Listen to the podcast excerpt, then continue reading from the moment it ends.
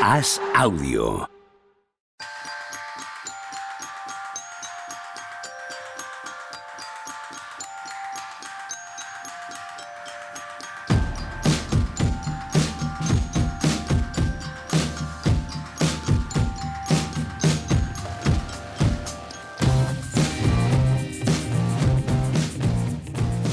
Hola, ¿qué tal? Hoy estamos a lunes 21 de febrero del año 2022 y veníamos con un guion que yo creo que ya no vamos a seguir. Eh, ¿Qué tal, Juanma? ¿Cómo estás? ¿Qué tal, Pepe?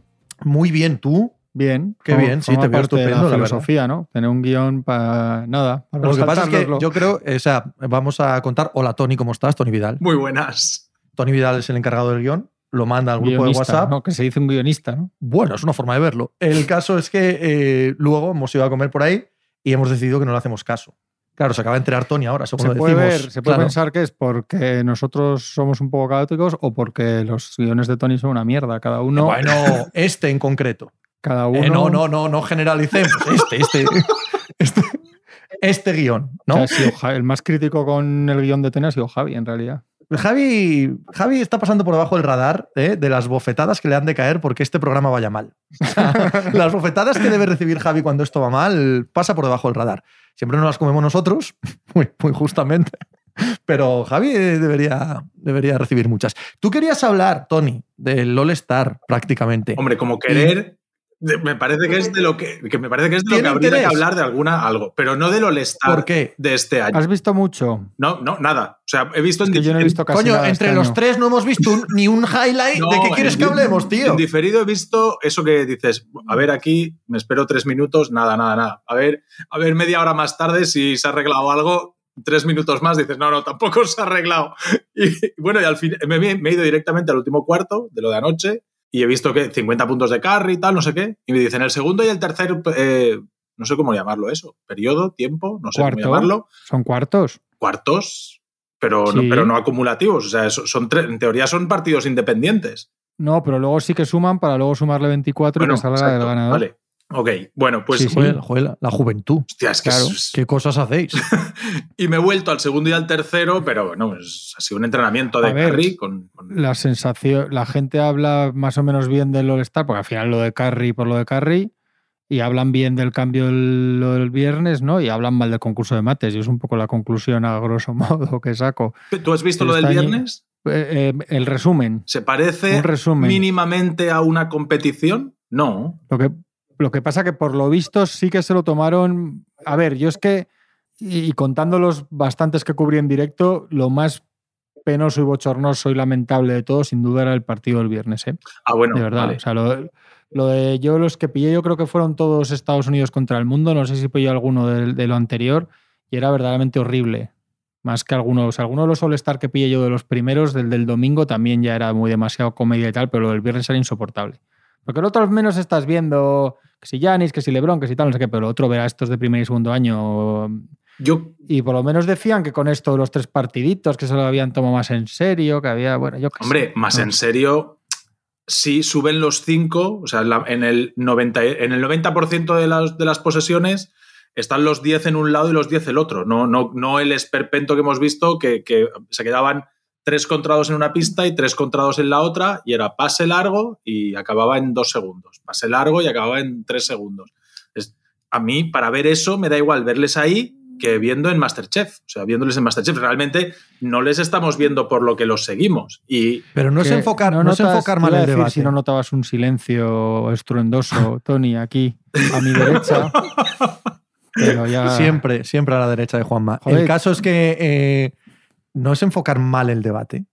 ¿Qué O sea, decir? el All-Star no, no es un partido competitivo, no tiene como función ser un partido competitivo. Pero sí que y el lo era. objetivo del All-Star, dime. pero sí que lo era.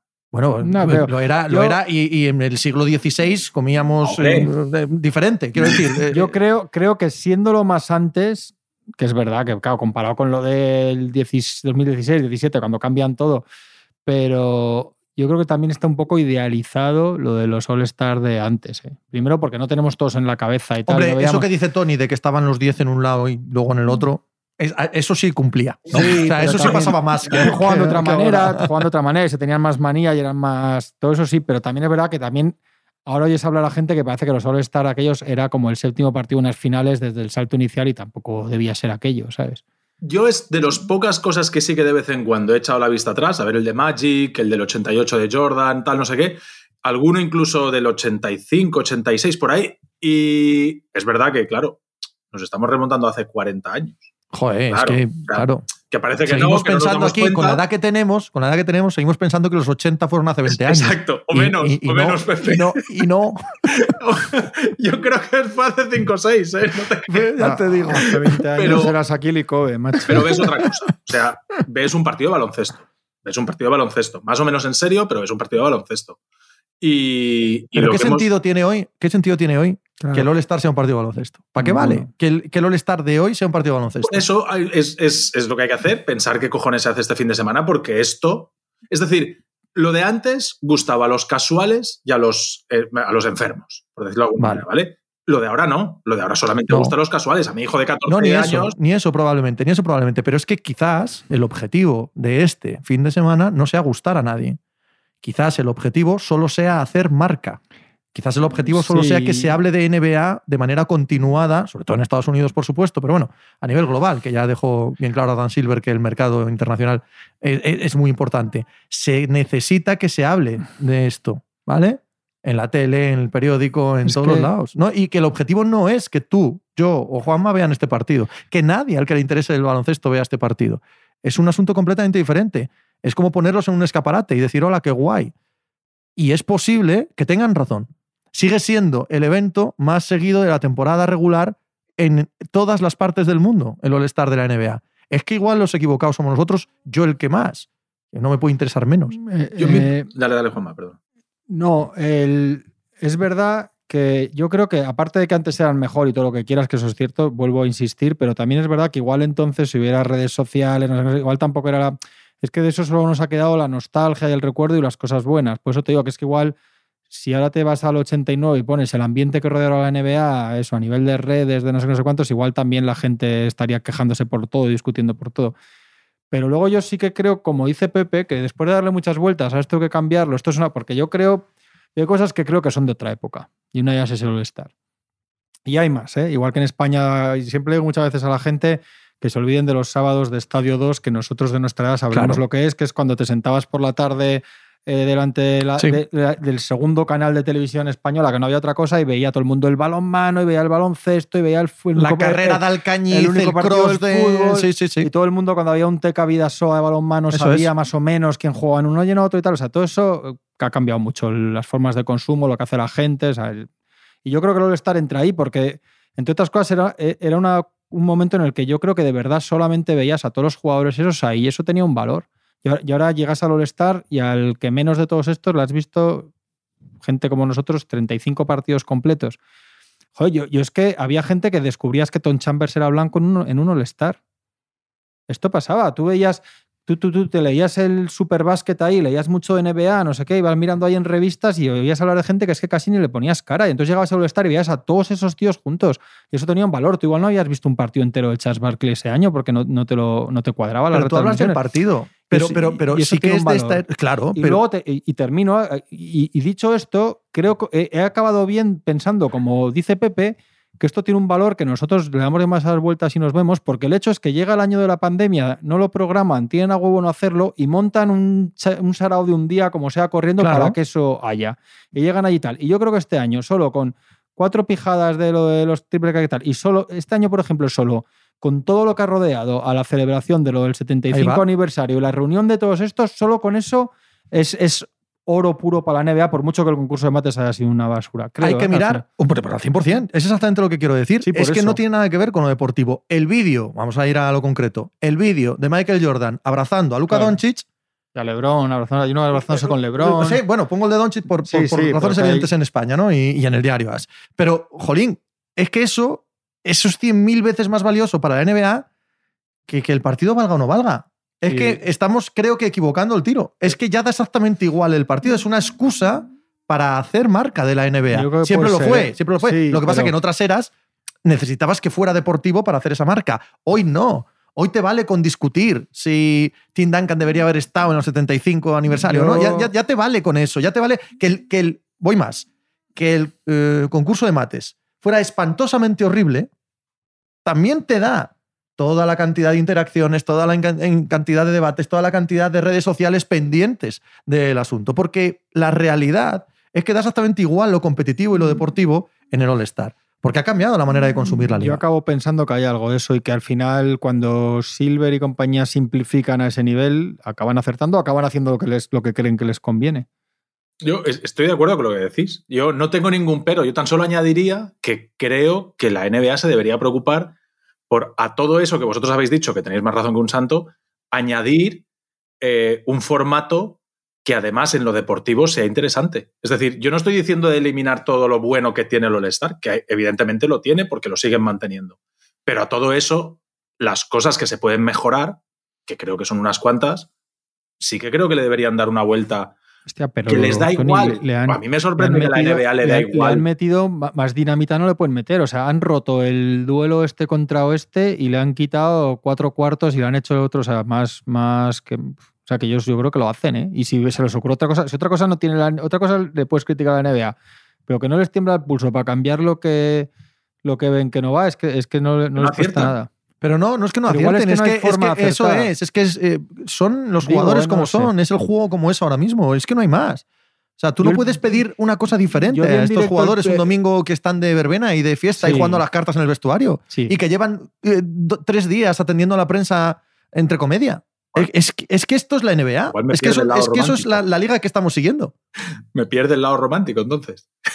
Pero qué romántico. No sé. yo entiendo lo que quieres decir. Yo entiendo lo que quieres decir, Tony. Pero creo que esto es eh, lo que yo creo es fiel reflejo de la época, yo fiel reflejo de lo que es ahora la NBA. yo creo que no hay respuesta. Que igual antes con ver por.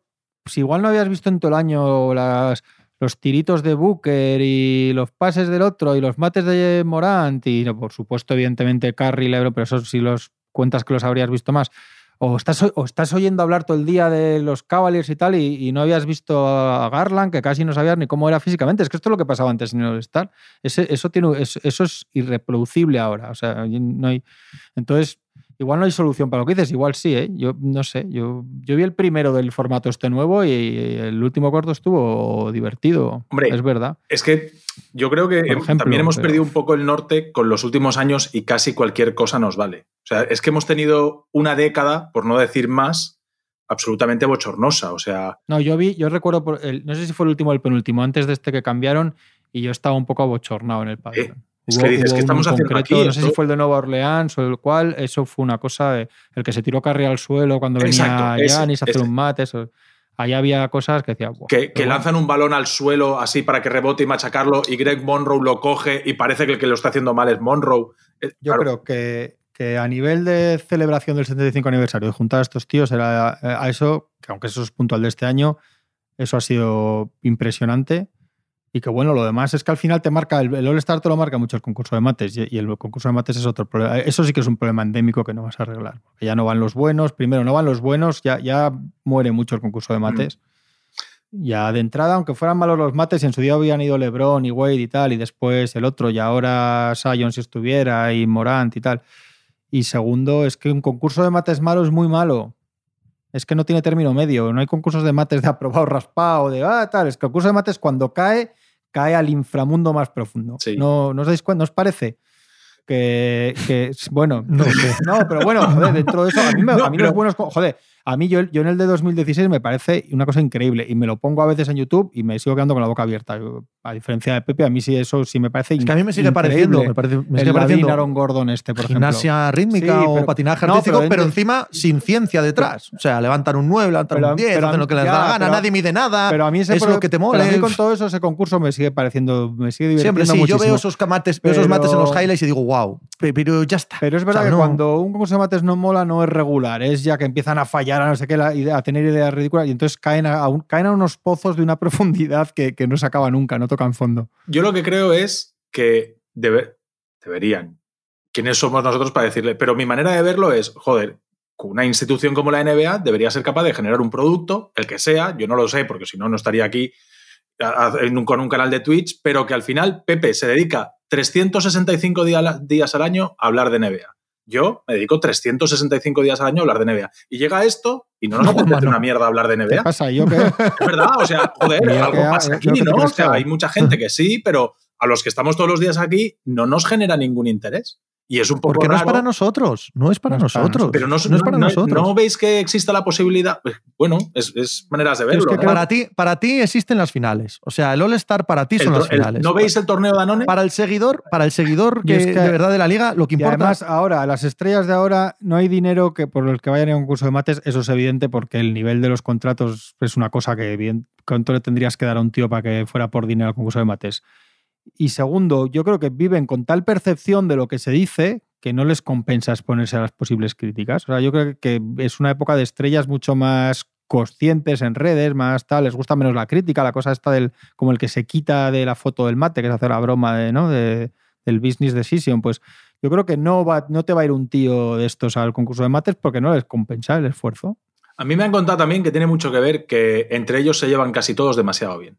Por ejemplo, es una cosa que cuando, cuando tú tienes a media liga cruzada y ves que, que cuando abren los codos en los partidos de regular season, cuando ves que ahí hay pique, después llega el All-Star y hay, eh, hay educación y hay cordialidad, pero después cuando se ponen a jugar, si tú no me caes muy bien, yo no te dejo, no me aparto. Yo te lo pongo jodido y, y que eso es una de las cosas también que quizá ha influenciado. En- Pero es que también es, también es hijo de este tiempo. Sí, sí, sí. sí. si, nos pasamos, si nos pasamos eh, meses, años debatiendo acerca de que hay una tendencia bastante clara en la manera en la que la juventud eh, consume la NBA, y la NBA es una liga en la que el crecimiento del seguidor joven es prácticamente la mayor del mundo. Eh, que hablamos de que no ven los partidos de verdad, sino que lo siguen a través de redes sociales y demás.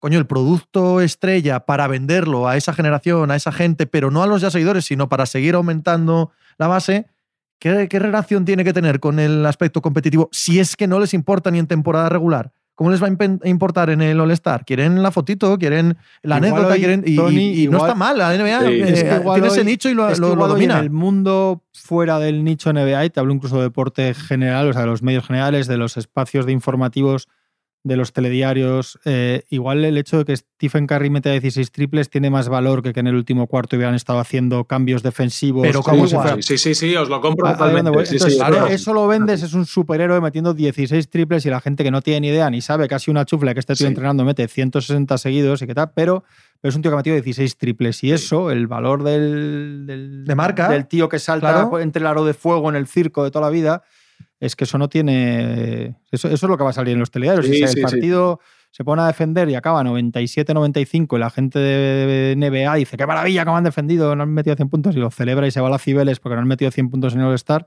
pero en el telediario, al final, quien dice el telediario dice todo.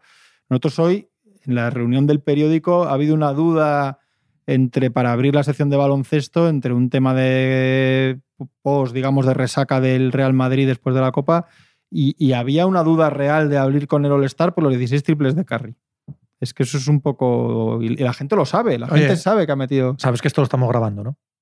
Sí, sí, sí. sí. No, Sí, quiero sí, decir, sí. pues- No, no, sí, sí, es- hemos estado entre esos dos temas. Pues, quiero, quiero decir que si el partido es de otra manera o tal, no se habla, pero la gente dice, hostia, que ha metido un tío. Tienes toda la tío razón. Tienes 16 triples. absolutamente Entonces, toda la razón. Entonces al Toda. final dice, bueno, pues igual, igual eso Silver dice que sigan diciendo esto. Pero que es, esto no, funciona. no, es que no es igual. No, ya no es que diga eso, que lo dice. Es que somos nosotros, yo el primero, me pongo el primero en la manifestación, el que hay que asumir que es que estás, yo he estado equivocado muchos años. Es que tienes razón, Adam Silver. O sea, ya no es que diga que esto, igual así, es que tienes razón. Es que es exactamente lo que tiene que ser. Es que esto no tiene que ser otra cosa, Tony. Así de sencillo. ¿Qué hacemos con el torneo este de Copa que están mirando si ponen o no ponen? Pues como todo lo poner. demás, como todo lo demás. Yo de entrada, como soy reaccionario conservador, me parecerá fatal y luego lo pondré y lo veré y me encantará. Pues, pues como casi todo en mi vida. Que he ido, de- he ido equivocándome con todo. Da igual lo que pensemos porque eso se va a hacer. Se Sí, hacer, se va a hacer, ¿verdad? Sí, sí, se va a hacer. Buah, sí. que sí se va a hacer. Se va a hacer Eso- seguro, sí. Yo, estoy como hacer. loco, ¿eh? Que, que hagan estas Sí, cosas. como loco. Hostia, a mí me Lo echa. dirías así, con esa. Yo Joder, de esto, que se jueguen, Cuéntanos. jolín, que nos pongan un Has poquito de captado nuestra atención, de ¿eh? Hemos hecho los dos. Ha habido un gesto ahí de los dos. Como loco. A mí sí, a mí me apetece mucho. Joder, como que el play-in es... Mola. A ver, este Sí, yo pongo el mismo ejemplo. Yo con el play-in, cuando lo pusieron, pensé que era un invento extraño, que no me cuadraba, que me parecía que empobrecía la temporada regular y que luego no me iba a interesar en exceso y, y- y- y es mentira. Es mentira. Eh, engrandece esa parte final de la pelea en la temporada regular y además los veo encantados, lo paso pipa, es verdad. Tengo mis dudas de que llegue a gustarnos tanto el play-in como el torneo de Copa. Tengo mis dudas, porque me parece que quedará entre partidos de regular season y partidos de playoff. Me, me parece que quedará ahí a caballo, porque el play-in es playoff puro y duro. Sí. Pero, pero creo que serán unos partidos de temporada regular con un poquito más de valor. Espero que los tomen un poquito más en serio y que veamos algo más de tensión. En, en WNBA se ha hecho una prueba con la clasificación esta ya partidos de regular season y se eh, quedó bastante descontentos. Pues suelen usar esto, la G-League y tal, como un poco banco de pruebas. Yo creo que es difícil convencer a los jugadores, primero, de que esto tenga, eso lo ha dicho el propio Silver, ¿eh? que, que, se necesitarán años para que esto tenga una tradición y los jugadores le den un valor. Entonces, claro, si tú haces la clasificación a través de ciertos partidos regular season, te va a pasar, y en la, en la WNBA ha pasado, eh, esta pasada temporada que, los jugadores no van ni a saber que ese partido es clasificatorio para eso. Entonces, a, ver cuál es el formato final, ¿eh? también que no sabemos. Casi todos los deportes, y en Norteamérica, que son muchísimo menos apegados a la tradición que nosotros, porque tienen menos, tienen pozo cultural más corto que el nuestro, en todos los deportes norteamericanos se inventan cosas así cuando la cosa no funciona del todo y hay, hay, algunos que triunfan y otros que no. Estoy pensando justo eh, ayer que se corren las 500 millas de Daytona, se separa la carrera en tres, ¿vale? Eh, y al, tercio dan como puntos al que pasa primero por meta en esa parte. Y es lo que dice Juanma. Es que a veces parece que no se dan cuenta de que es la vuelta en la que dan los puntos. ¿Sabes lo que te quiero decir? Sí, bien, para que el espectador esté más atento, en vez de las tres horas y media de carrera, cada hora tenga un punto en el que estar atento, y tú ves la carrera y no parece que hagan el más mínimo movimiento los, los pilotos porque en esta vuelta no estamos jugando puntos. Pero también, como decías, no son inmovilistas. Siempre tratan de, moverlo todo para, tratar de, captar nuestra atención. Eso lo tienen. Es, difícil eh, unir las motivaciones de los jugadores y de las franquicias.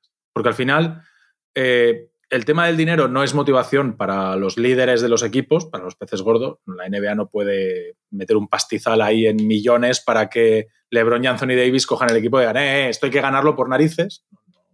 Se tendría que poner ahí una, una cantidad desorbitada de dinero y que, a los, que quizá para los, para los jugadores, para el, octavo, noveno, décimo y décimo primero sí que les podría interesar, pero al final esos no son los que... Se hablaba de un millón por jugador, bueno, todo esto de las cosas que se van... Sí, sí, de las cosas, sí. Las sondas que va echando la NBA para ver qué dice la gente y eso, una de las ideas que se decía era un millón por jugador Claro, también tendemos muchas veces a pensar en, ¿para qué quiere Stephen Curry un millón? Pero hay muchos tíos en la NBA que un millón es mucho millón. ¿eh? Claro, evidentemente. Hay mucho contrato de dos millones y mucho tío que en tres años sabe que ya no va a estar en la NBA. Totalmente. y, y, lo otro es, de las cosas que siempre se habla, pues eso también, que se habla por ahí, esas son las famosas rondas del draft, pero ¿a qué jugador le interesa que tu equipo gane? El, el jugador le da exactamente igual a las rondas del draft. no, no, es Eso no, tiene ningún sentido. Sí. Yo creo que habría que encontrar algo a nivel de, ego y de reconocimiento, y, pero como ha dicho Sí, pero eso lo da, eso tiene razón, Juanma. Eso son y años Silver.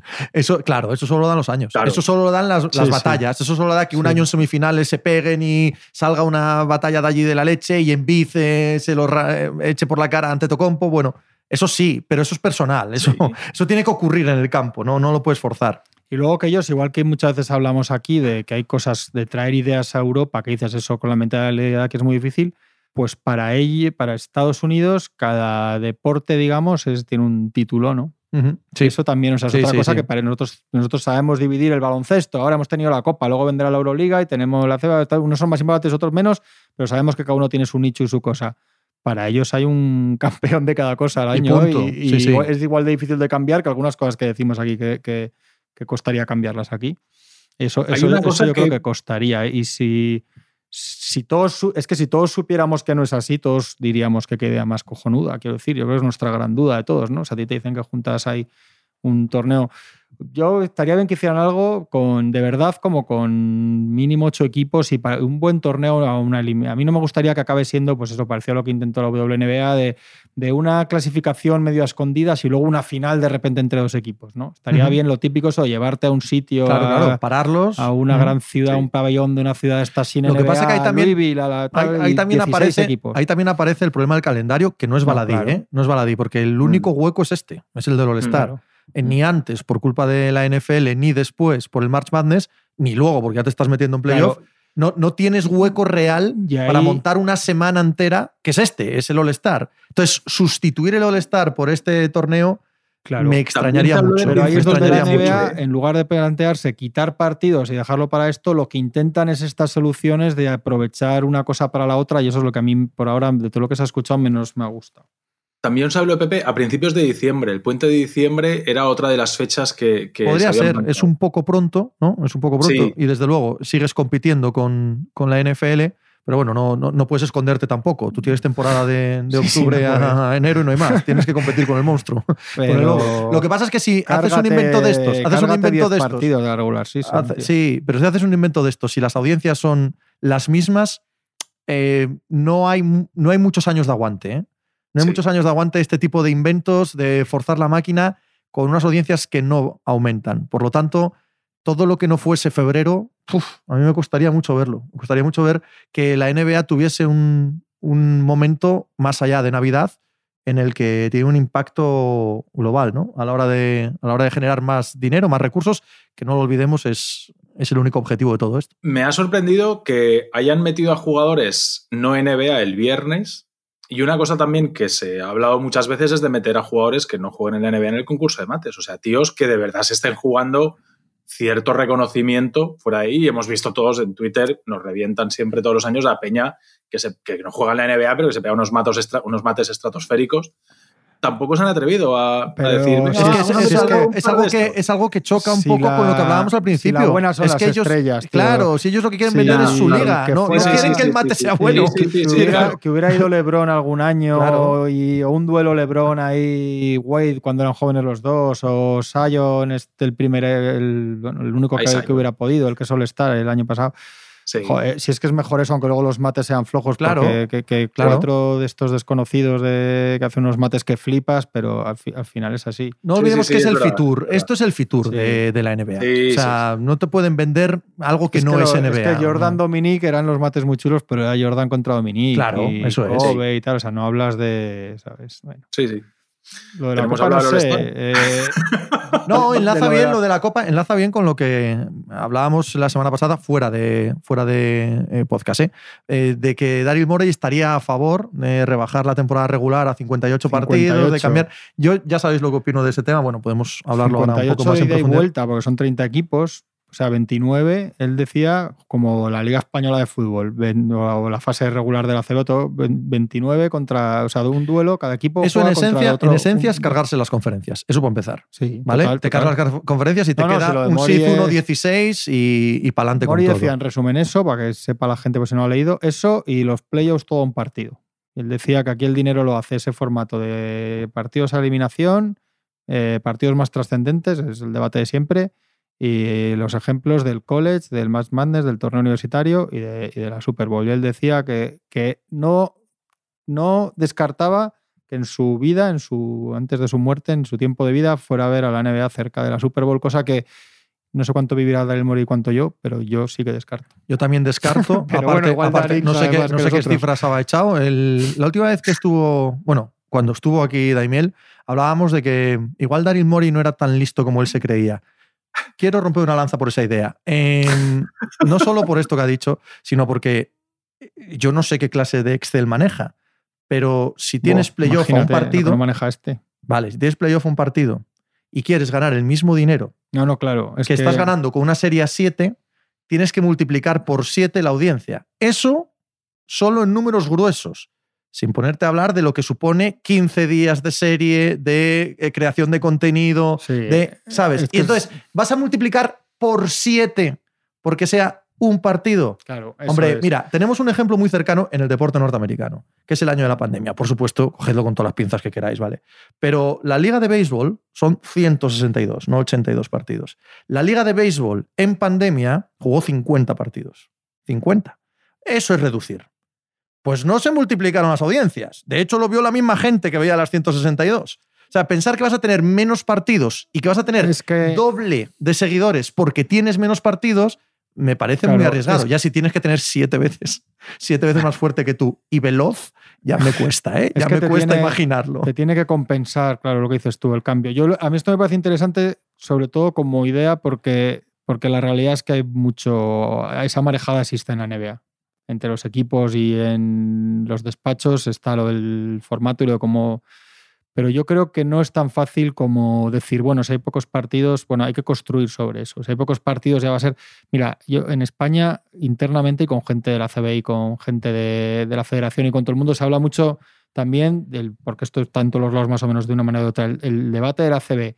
Hay mucha gente partidaria de quitar los playoffs y hacer solo una fase regular. Y yo a mucha gente esta le digo, me encantaría pensar que es así, pero me cuesta pensar que por el simple hecho de que el Madrid y el Barça se estén jugando cada sábado igual, cuatro, sacar un par de victorias al otro, que en esa cosa sería medio título, digamos, Sí. me cuesta mucho creer que un Madrid Morabanca Andorra o Madrid lo que sea Claro. va a tener mucha más audiencia. Eso Me parece que es engañarse un poco, pensar que vamos a volver a lo que decíamos antes, al síndrome este de tarde de Estadio 2, que la gente se mueve mucho más, salimos mucho más de casa, tenemos más dinero para gastar, otra cultura distinta, tenemos Netflix y 20 cosas, hay muchas cosas. Y, y me, Y una juventud que no ve deporte como me- nosotros, me, Juanma. Me que no hay parece más, que, no todo hay es- más. que todo es, sobre todo que el debate es bueno, que se puede cambiar, que igual podría ser la solución, pero que no es tan directo como decir menos partidos y más importantes, el doble tal. Y lo que dices tú, igual se carga, porque también hay una cosa que está claro, la NBA al final lo que genera es por volumen, digamos. Claro. Tiene muchos partidos, igual que el béisbol, eso es otro modelo y cambiar el modelo es difícil.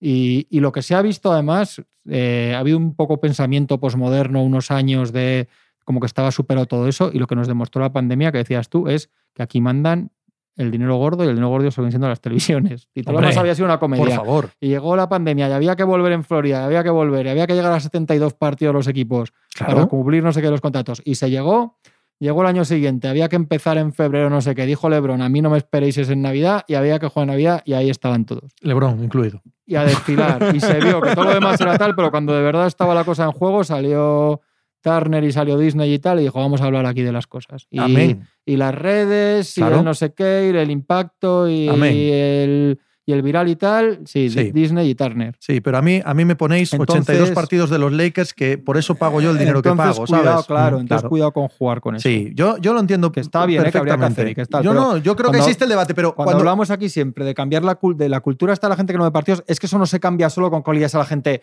Eh, que el Lakers Kings de esta noche es muy importante. No basta. no, no, no, no, no basta. basta. Es, es más, podría ser te una demuestra- parte, pero no basta. te demuestra lo contrario. De momento, insisto que por supuesto que hay debate y que el status quo no existe, clarísimamente. Pero te demuestra lo contrario, que una competición cuando no se sigue, si le vas quitando hojarasca, no la sigue más gente. No, simplemente el que la estaba siguiendo la sigue con menos intensidad. Por supuesto, eso puede cambiar. Ahora bien, decir a la ligera, alegremente, quitamos partidos, oiga usted, Y ya está. cada No, uno de esos sí. partidos es dinero, todos y cada uno de esos. Y tienes que recuperarlo con el otro formato, con menos partidos. Ergo, cada partido de los otros tiene que generar mucho más, no generar un poquito más. Conjugas el no perder a la gente que ya es una yonki, que te sigue todos los días, que gracias a que existen esos dos partidos, los vea o no, genera un volumen descomunal de interacciones en redes sociales, de No, estar y- pendiente y- de ello y, las- que eso a los patrocinadores las también les vale. por cable locales, los acuerdos individuales locales de los equipos, no Tener- los grandes. tener, tener programa pabellón, previo, eso. tener programa posterior, tener debate con, eh, con Steven A. Smith y, todos los días. y lo que supone el pabellón, que Pabellón. lo vimos también en pandemia, lo que acaba suponiendo, por mucho que Claro. China y el 3D y los, la realidad virtual, lo que acaba pues si suponiendo no las haces el franquicias, partido que ese vaya, día, que si- vaya el padre con, lo- con la mujer y Ahí los dos estamos. hijos, toda la familia, a comerse un perrito, comprarse dos camisetas y Nos estamos yendo a. Estados Unidos, aquí tenemos el ejemplo claro. O sea, Pepe habla todos los días de NBA. todos. Y si solamente hubiese NBA el fin Sí, de semana. tú, yo no, ya lo has dicho. y yo, bueno, yo, Yo no, yo solo no, hablo lo de parece. NBA. pero, pero Pepe, Pues por no lo ejemplo. dice, ¿eh? No, No, lo dice. Tony, no, no te- se lo sacas. te- no, no, se lo sacas, no, tío. No se lo sacas. en serio. Que, que- que Juanma también habla todos los días de NBA, tío. Por, Ah, lo bueno, menos un sí, ratito, sí, ¿vale? vale, Por lo menos un ratito. Vale, vale, vosotros. dos, ¿vale? No, pero te ponía el ejemplo, Tony, ponía el ejemplo de la CB, que al final esos debates están en todos los lados. Lo mismo que, que hay gente que de verdad cree de corazón, oye, que igual que yo no digo que no tenga razón, ¿eh? yo digo mi punto de vista, que yo lo, que lo he hablado con gente de, de todos los ámbitos, de verdad que gente que cree que con, que con quitar los playoffs, hacer una fase regular, sería tal, y yo, yo les decía, no es solo, no es tan fácil, no, no vas a convertir un, un Barça, no sé qué, que no quiero poner, he puesto antes el ejemplo de Andorra, que pone Andorra, Murcia, Manresa, venga. Murcia, lo que quieras. Vamos contra los católicos. Pero, pero que no lo vas a convertir, por desgracia, en que la gente se ponga el domingo a decir, hostia, que ayer ganó el Madrid y el Barça hoy. No, no solo ojalá, eso, no ojalá, solo eso, ojalá. Juanma, no solo eso. Es que tiene que cubrir la, la baja de 3, 4, 5 partidos Claro, en al playoff. revés. Que encima Y- se ven y- más, y- quiero decir. Y tienes que comerte el año que el Madrid o el Barça estén mal y el otro le saque en el partido 7 le saque cuatro victorias Claro. y digas, se ha acabado la liga, tenéis 27 partidos para seguir", que eso también pasa. Y no tienes el sostén del fútbol, que aunque el Barça esté a 20 puntos del Madrid, va a haber drama, va a haber movidas. No comparen, no comparen eso- fútbol con nada. Por, eso- favor, por en eso- España no comparen Por fútbol eso con no, nada. no vas a tener... No- Olvídense. aquí no se te va a sostener una competición o la Liga Asobal. Y en Estados equipo- Unidos, si volvemos a la NBA, en Estados Unidos, no hagan tampoco la estupidez de compararlo con la NFL porque es una No, bueno, comparación claro, bastante, no, no, bastante no, no, similar claro. a fútbol baloncesto de aquí. Entonces, no, es que la NFL triunfa porque tiene Sí. pocos partidos. Si la NFL pudiese, tenía el doble de partidos. Eso Créanlo ustedes o no, Sí. créanlo. Si pudiese, iban a tener el doble de partidos. Claro, es que es así de sencillo. o sea, lo que os iba a decir, que yo no lo sé, pero entiendo que si la NFL los jugadores aguantasen cuatro partidos por semana, los jugarían. Cuatro partidos por semana. por, por favor. Imagínate a esos, esas criaturas. No, pero quiero decir, quiero decir que hay una, hay una leyenda urbana de que la NFL es la liga Imagínate, perdona, más Pepe, seguida del mundo. Pepe, que no les pincharían eh, cuatro partidos a la semana El condicional ese. a esas ¿A, criaturas. a cu- a cu- a cuento de que viene? Pero imagínate, imagínate con cuatro. O sea, ya el cuarto saldrían a jugar que no sabrían ni. No ni- descarto- Les tendrían que poner en qué lado están, ¿no? Tú páselo. No descarto, no descarto que la NFL eh, empiece a tener plantillas de 700 jugadores para poder jugar cada cuatro días. ¿eh? un dólar por Pero cuidado, ¿eh? Cuidado que no lo descarto, que eso acabe pondrían del sucediendo. derecho y decirle, el otro, el, el otro equipo viene por allá, no te des la vuelta. Y, y a, chocar.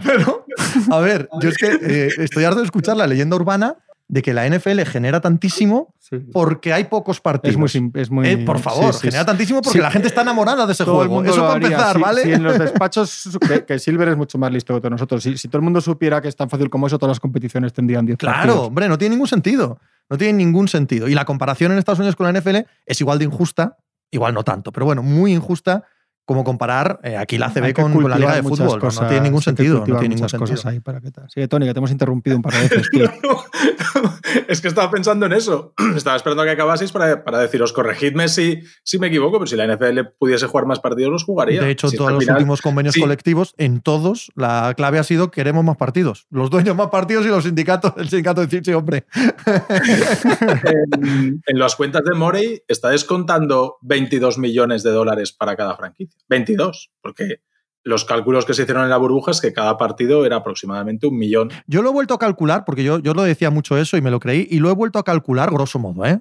Pero, y hay que hacer media, no es lo mismo un partido en los Sí, Lakers claro, que un partido claro. en Charlotte, ¿vale? Pero la media, la media ya me salía mucho más cercana a los dos millones que al millón por partido, ¿vale? Con, con lo que significa, eh, porque antes has dicho lo de los perritos calientes y tal, el negociazo que hay en Estados Unidos con los parkings alrededor Sí, sí, de los, los estadios es una sí, cosa increíble, ¿vale? Pues empiezas a investigar, a indagar, lo sumas todo, casi se han duplicado los contratos televisivos, etcétera, te salen casi 2 millones de dólares por partido jugado por franquicia. Diles tú que en vez de 82 juegan 58. Multiplicas todo lo que quitas por 2 millones y dices, ¿y esto? ¿Esto, queridos? ¿Esto quién me lo devuelve? No, porque lo va a ver mucha más gente. ¿Qué gente? ¿De qué gente me habla usted? La gente que no le interesa el baloncesto no lo va a ver. Además, como si bajara a 58, fuera a bajarlo a 3. Siguen siendo 58, quiero decir. No penséis que son 15. Sí. No, yo, o sea, entiendo que existe el debate, entiendo que está bien que se También mire y estamos, que hay que hacer hablando, algo. también estamos hablando de una opción muy radical, esta que dice Mori, que ahí entre medio hay cosas que pueden. Si Moria ha dicho que cree que van a tener audiencia de Super Bowl, No, claro, claro, no, debemos tenerle muy en cuenta a este hombre, ¿vale? No debemos tenerle muy en cuenta. Hombre, No, y el joder, Madness estamos ta- hablando, estamos hablando de, de una audiencia de finales de NBA de también 6 es 7 otra cosa, es que no. Pero si es que el Madness es cultural, sí, no es baloncesto. No, de verdad, total, que eso es ridículo también, Total. tratar de compararlo. El March Madness es como, como un mundial de fútbol al fútbol. No es el fútbol que ves todo el año, Sí, es, sí. es un asunto cultural, de ver las gradas, del folclore, de... No tiene Mira, nada Pepe, que ver. La Me monja. he visto esta mañana. la monja. La- la- no, me, me iba a salir un exabrupto. Está por ahí todavía. ¿Cómo me pica el tío, eh? ¿Cómo me- La- el- bueno, vi, por cierto, en el la, en la la monja Copa, le va a salir el programa redondo. en la. Copa ACB vi a un cura eh, con el Lucas Murcia. Ah, no lo vi. Algo vi yo, un cura con bandera, un cura con bufanda o algo. Uy, sí, sí, de verdad. Sigue, Tony, perdona. No, Arizona, Oregón, me he visto yo esta mañana, Pepe. ¿Y te has divertido?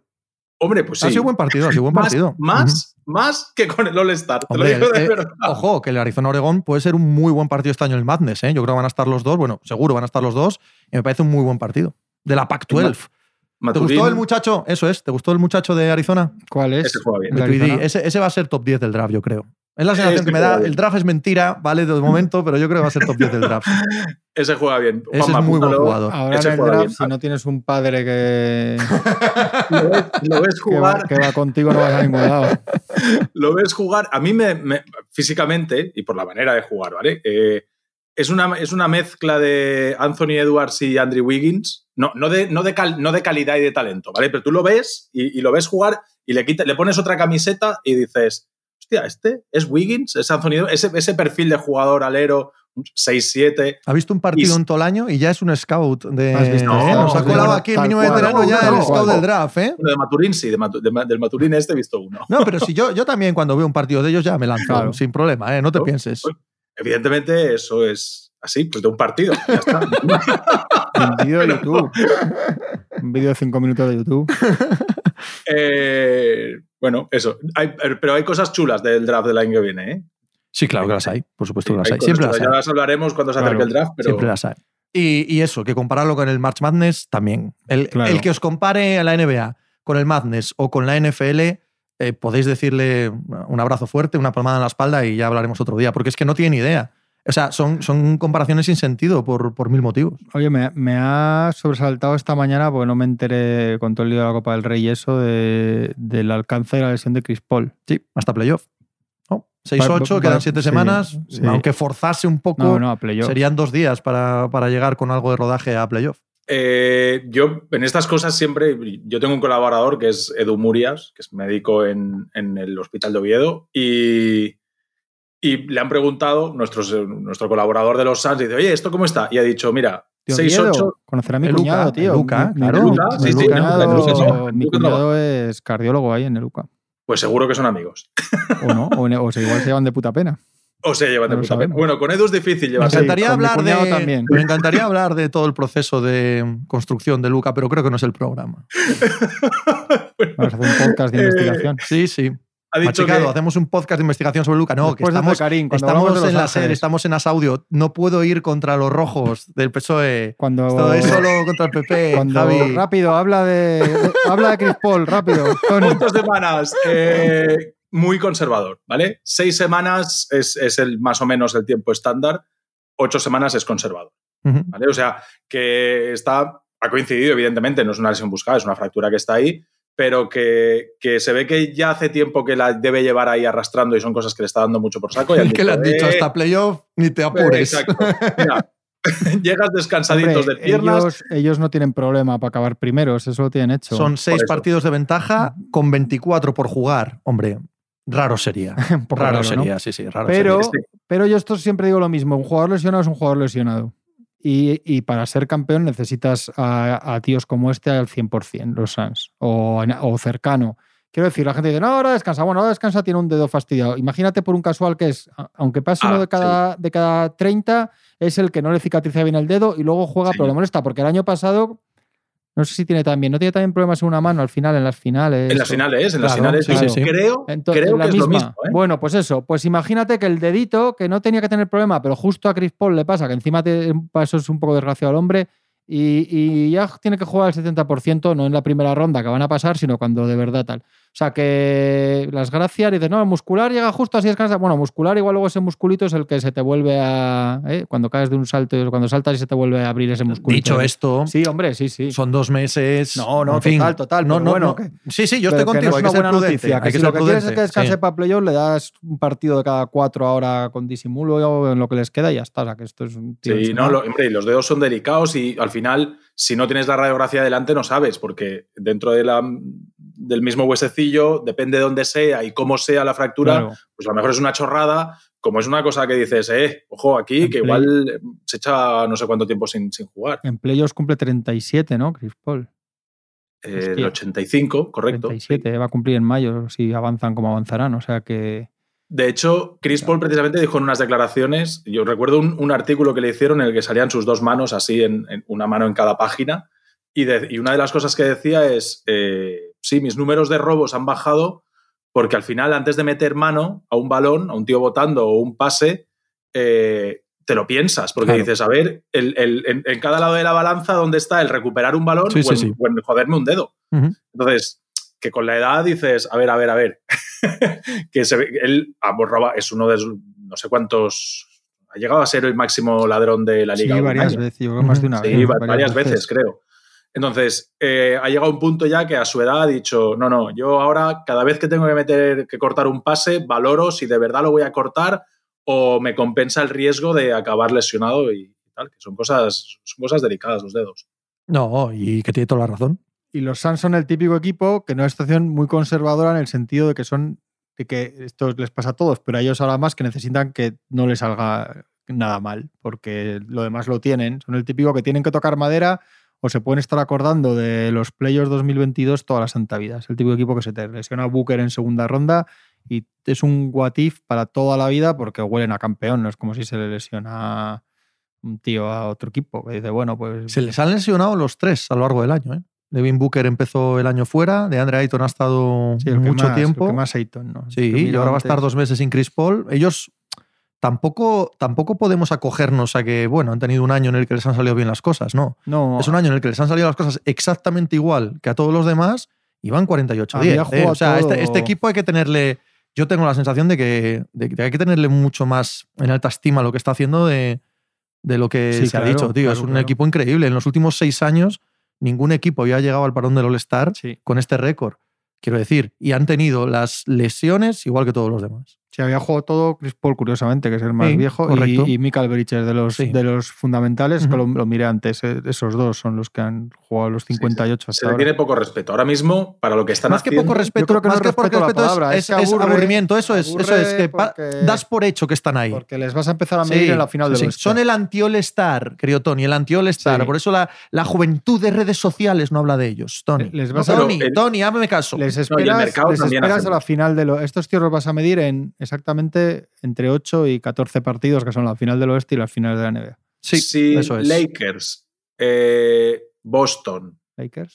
Warriors, Sí, está hablando del mercado, que es un mercado. mercados, mercados, Entiende, mercados. Ah. Entiéndele, entiéndele. chaval, Chicago, claro. tal. Si todos estos Es una apología estuviesen de con el récord, si todos estos estuviesen con el récord de los Suns, eh, no, no hablaríamos de otra cosa que de ese equipo. Sí, Tony, efectivamente. ¿Quieres demostrar 17 algo anillos- más? Eso lo sabemos todos. Eso es así, efectivamente. pues sí, sí, que es sí, que claro que es así, pero es normal, es lógico. desierto. Es la realidad, es el, realidad. mundo tal y como funciona. Y si tuvieran 17 anillos y fueran de amarillo y morado, pues serían la hostia, pero no van. No van. No van por lo que sea. Ni tienen la joyería. No la que tienen igual no tampoco. tienen algún anillo, quizás por los de amarillo y morado y, eh, Como y- todo el y mundo, otros, y todo el otros mundo no tiene colores y otros claro. colores en la cancha, pues, pues es posible, es posible. Entonces, Tony, ¿dónde sigue con esto? No, no, ya ha acabado. Me parece que ya ha acabado. Que parece ser que a los eh, mercados pequeños se les hace menos caso que a los mercados grandes. Yo creo que Machicado debería titular por ahí, ¿no? Porque esto es un hot take, pero Hablamos de los Knicks y hacemos caso en mercado grande. o el lío de Lebron, lo que queráis. no, hombre, yo creo que LeBron, ¿no? Vamos Sí. a acabar esto en. Sí, Joder, que se ha LeBron. esto en se, ha, llamas. se ha pasado LeBron tres días con sus tres noches diciendo que, Peli- que Pelinka es un inútil y en- abriendo una guerra totalmente descarnada en los Lakers, no sé. Ha hecho una sitcom de... Faltan las risas enlatadas ¿eh? y sería, sería en formato sitcom. Sí, sí, sí, tremendo. Yo, a gente de los. Se comiendo hoy, eh, a gente de los Lakers joven enfadada les decía que si no son capaces de, reírse un poco con cosas absolutamente hilarantes que ha tenido esto. Por ejemplo, bueno, a mí cuando, cuando sale dice los Cavaliers tienen tres All-Star, Garland, Jarrett Allen y yo, yo me tiraba por el suelo de la risa. Pero por la falta absoluta de vergüenza que De tiene. decoro, luego- de luego- sí, luego hay Sí, matices sí. y tal, pero él cuando lo dice es una desvergüenza total. Y sobre todo a mí, que el tío que donde va, todo el mundo traspasa sus primeras rondas, echa a cualquier jugador de menos de 27 años, y etcétera, etcétera, etcétera, que salga y diga que Sam Presti es la hostia El de MVP, el manager, MVP, el MVP. Es que yo, yo es que, que no sepa apreciar Pero que dice esto, eso, entonces- dice eso 24 horas después de decir que Les Smith, el, el general manager de luego- los Rams, que lleva una camiseta en la celebración Sí. de los Rams de Fuck them Picks, o sea, Sí. que le den por ahí a los picks, Y luego, dice que ese es su general manager y al día siguiente que Presti es el MVP. y luego ha hablado de Kobe Pero Lebron, Altman, pero Lebron. Y luego ha hablado de Kobe Altman y luego le ha hecho Winhorse el resto del trabajo. Cuando él ya ha hecho tal, vale, luego a Winhorse ahí con la escoba y el. el- Ver, ver a. Winhorse eh, escribiendo por voz de Lebron, ver a Ramona escribiendo por voz de Gianni, ver. No, no podrían hablar ellos directamente. ¿Qué Mira, necesidad mira, hay en de, estos En intermediarios? los mercados pequeños no pasa esto, como diría Tony. A ver, yo, También yo, pasa, pero no le interesa a yo nadie. interpreto básicamente. A ver, es que yo, joder, desde el principio creo que hay gente que equivocada me dice, oh, que se va, coño, que estamos hablando, el tío está hablando de cosas. El el tío está tirando fuegos artificiales porque está hablando de cosas de cuando su hijo vaya al draft que quedan dos años. Él va a tener 40. Acaba el contrato con los Lakers. Así es que el mensaje no estaba ahí, el mensaje era la hostia con la mano abierta, Claro, Rob Pelinka Total. la guerra declarada a Rob Pelinka de su bando, que es Eso es. etcétera, es que está ahí, todo lo demás, que ¿qué le importa a los Lakers a nadie lo que va a hacer entre dos años? Es que todo eso, si no es... Es un mensaje Entonces- clarísimo a Jenny Bass. Sí, de este eh, o este yo. o yo. Y en verano Eh, decides este o luego yo. Ya está. se lo ha limpiado un poco diciendo que no, que lo que está diciendo es que le hagan un equipo bueno en verano, que también es evidente porque le conocemos y si le queda una mínima oportunidad de ganar el último anillo va a hacer tal. Y, y luego es que le conocemos, LeBron siempre, siempre ha hecho estas cosas. Yo es que todo el mundo le digo, eh, pero si LeBron y Clutch y su banda siempre han hecho esto, pero para bien o para mal, que no lo critico. Cuando él se va a los Lakers es una de las relaciones más claramente comerciales por las dos partes y yo como aficionado a los Lakers estoy encantado. O sea, él quiere irse a Los Ángeles porque la familia quiere ir ahí, porque tal, porque quiere rodar Space Jam por la marca de no sé qué. Los Lakers están en ese momento en una crisis de identidad absoluta y, y tres años después, dos años después, están, son campeones de la NBA y tienen a LeBron y Anthony Davis y nadie sabe cómo ha sido, la primavera ha venido. Y acabará como acabe, pero que esto ha sido así, ¿no? Totalmente. Y, y LeBron suele hacer estas cosas donde ha estado, si le sigues el rastro, su entorno suele hacer estas cosas, suele arrinconar a directivos, a entrenadores, a quien tal. Si, si hay algo de verdad que habrá del tema de que, que están enfadados porque John Wall, que es de Clash, no fue por el pick, pues ahí diré que le critico otras cosas, que ole los huevos de Pelinka por no hacer eso, y en otras cosas al revés. Pero vamos, que lo de LeBron, la gente, ah, pues dentro de dos años, ¿qué más da? El- la cosa está ahora y en la guerra y en este verano, si la Lo cosa que es extraño, lo que es extraño, bueno, no extraño, porque también se lo hemos visto hacer más veces. Lo que es un poco de, de- de falta de decoro es hacerlo en febrero. Que sí, coño, O sea, esta, esta batalla es de O sea, julio, llevaba, ¿sabes? Llevaba desde que acaba, desde, desde que se cierra el mercado Claro. a las 9 Esperando de la noche de esto, España, esperando esperando, esto, a llegar a Cleveland. esperando esto, claro. ahora yo pienso en el show que monta en el último cuarto del partido con los Jazz, que es Juan, que está ahí, es el día que está fresco y tal, y hace un último cuarto de los suyos Sí. Y, el- y todos los gestitos y tal a la grada, que hace muchos más de los que suele. Está todo. Es que es. Pero que sí, hombre, que no da puntadas sin hilo, Es que se dice en castellano, que es verdad. Tal Y. ¿Quién es más fuerte, LeBron o los Lakers? Lebron, hombre. Los Lakers. No, a ver, no. Ah, no. mira, mira, mira cómo hay debate. mira. No, no hay debate. No voy hay a tirar debate. después. No, no hay debate, Tony, porque no es los Lakers, es LeBron o estos Lakers. No, no los Lakers como concepto. LeBron o este, esta iteración de los Lakers. Este general manager, esta plantilla, esto. Esta propietaria, ¿eh? Eh, no, no, no. La propietaria es los Lakers. Esa va a seguir ahí si quiere 20 años, ¿sabes? Eh, Ahí corre la pasarán sangre. más de mil años, corre muchos la más. sangre vas por Sí, esas hombre, que no, venas. hombre, que no. Claro, Que si es la franquicia, no. Yo hablo de estos Lakers. Y ahí sí que es más fuerte LeBron. Claro que es más fuerte LeBron. Este- bueno, tú, tú te refieres a Pelinka. O sea, LeBron o No, Pelinka. no solo me refiero a Pelinka, LeBron. me refiero a Pelinka, me refiero a la plantilla que ha hecho, me refiero al entrenador, me refiero a que queden novenos o que entre en el play-in o no este año. Es mucho más fuerte Pelinka- LeBron que todo Pelinka eso. que está sentadito ayer con Vanessa Bryan ¿eh? en el All-Star. Cuidado, que es que Pelinka no es un cualquiera allí tampoco. Claro. Esto es Sí, divertido. ahora, ahora ya pasa a ser un No. cualquiera. Una, una vez No, que LeBron sí, sí, te pone sí, en la diana, que- pasas a ser sí, un cualquiera. Da exactamente igual que hay todo. tema una franquicia tan endogámica como estos. Lakers, que uno de los problemas que tienen es que todo es muy entre lo suyo, muy de culebrón, de muy Falcon Crest, culebrón de ricos. Eh, pero vamos, yo creo, yo sí que creo que realmente el mensaje es, es te la llevo guardando desde que se cierra el mercado Total. a Pelinka, porque no le hacen un equipo para ganar ahora. Y voy a decir una y cosa. le corrigen pecados en los que en parte tiene culpa él, porque en parte todos, eh, todo el mundo lo ha dicho, que él tiene culpa en la llegada de Westbrook, que igual no es él, que, que también igual se exagera y se lleva al, No, no. a tal, lo que él dice hay No. que hacer esto, porque es verdad que hay cosas tipo lo que está que no se hacen, pero esto lo hacen porque quieren ellos. Hombre. Y cuando va y dice, sacadme las castañas del fuego, arregladme la que he liado, los Lakers no lo hacen y el tío se enfada. Y si encima hay una parte de Clash, de John Wall, una parte de no sé qué, y que Pelinka sale al día siguiente en los medios, que también Pelinka tiene una cara más, más dura que el cemento, y dice que LeBron está de acuerdo en todo esto y LeBron no estaba y al otro le hierve la sangre y en lugar de salir y liarla, dice, vamos a ver, el- te espero en Cleveland, Totalmente. en mi casa. Totalmente. Y nos pero, vamos a reír, nos pero hemos reído. lo que yo Pero- digo es que LeBron ha abierto la guerra. O sea, esto, Ah, no, esto sí, es así, sí, sí, no hay sí. más. Pasa que Ha había abierto la gente guerra. que- Pero ojo, ojo. Si si no firma la extensión, si esta guerra va hacia adelante, si Jenny Bass se le hinchan los ovarios de, de tener que aguantar esto y de tener que estar aguantando a un equipo décimo del oeste en estas circunstancias, por primera vez en esa relación comercial que tú decías, por primera vez Jenny Bass, que esa sí es más grande, porque esas son los Lakers, Oh. esa sí es más grande que la situación actual, esa sí que puede plantearse un hecho absolutamente inédito en la historia de la NBA. Al menos Ah, un sería- 0,1%. sería increíble. 0,1% Y de. Jen- "Mm". Jenny Bass, ¿eh? Mm. Sería la que lo haría cada Ah, que sí. Oh, Yo, yo, no, o sea, no quiero decir que exista una posibilidad, no, oh. pero Es que, es que, Pero, es que eh, estoy ahora mismo. empezaría a ponerse encima de la mesa al menos la idea de, la idea de hablar del tema. Oh, ¡Qué maravilla! Habla, Tony. Que no, que no, que no quiero hablar, no es que no pueda.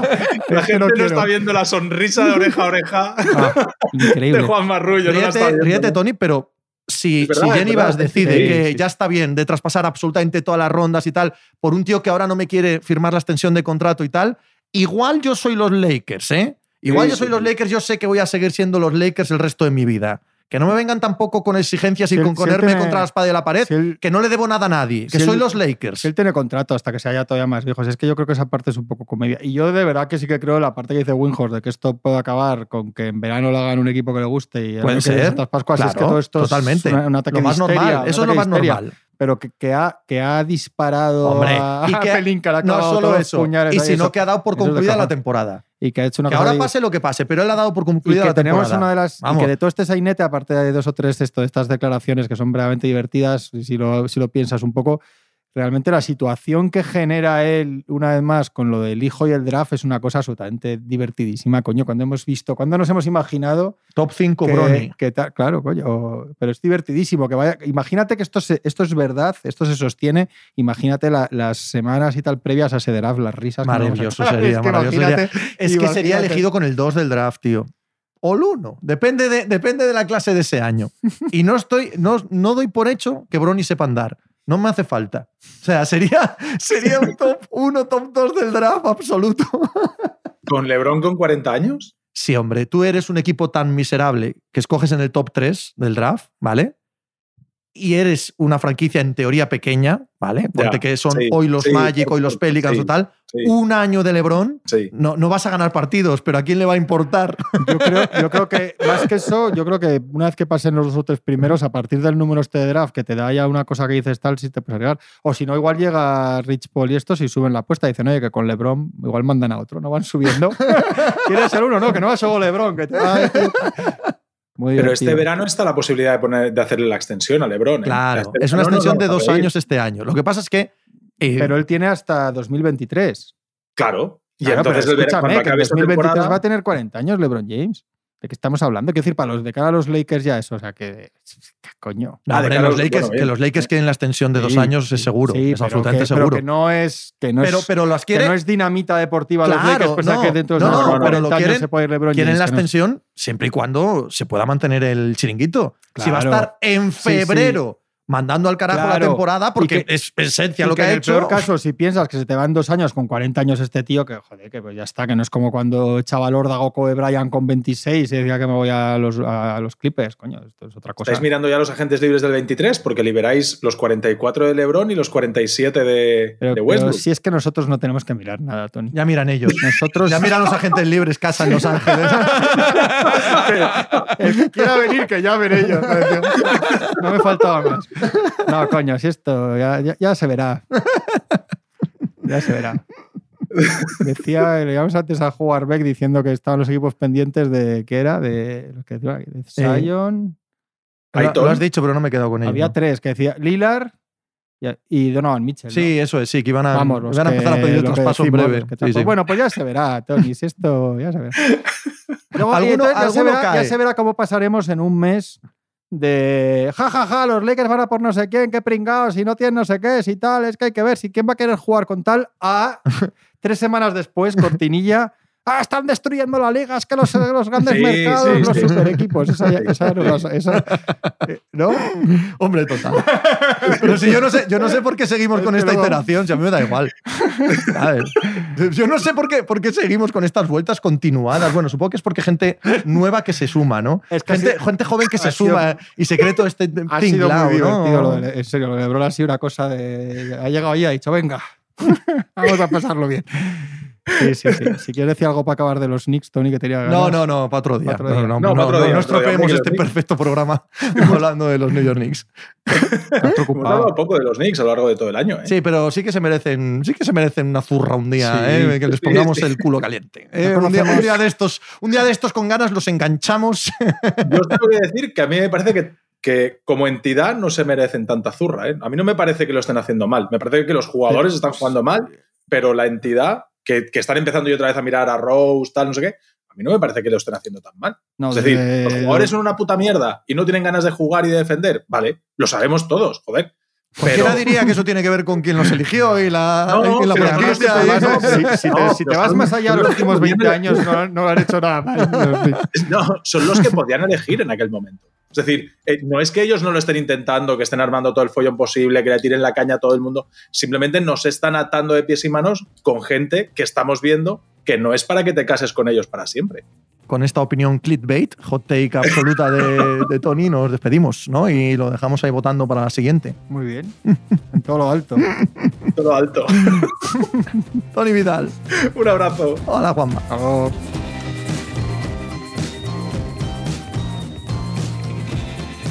Pues muchas gracias por habernos acompañado en NBA Mínimo de Veterano. Muchas gracias por haber escuchado este podcast que es original de As Audio con la producción de Javier Machicado y la realización de Vicente Zamora.